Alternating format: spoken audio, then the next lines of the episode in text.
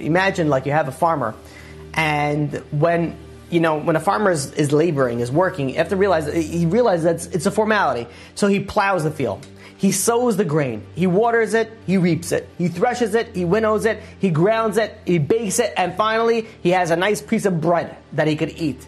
And when he goes and he takes up this piece of bread and he says, I thank you, Hashem, Hamotzi lechem min ha'aretz. It was you who gave me this bread. I had nothing to do with it. This is a test. This is a test of it. This man did everything from A to Z for this loaf of bread. He did everything. He went from plowing to sowing to watering to reaping to threshing to winnowing to grounding it to baking it to everything from A to Z, and yet he still has to say, this is all from you, Hashem. This is the test of Bitachon. This is the test when we think we do so much, but at the end of the day, it's only from Hashem.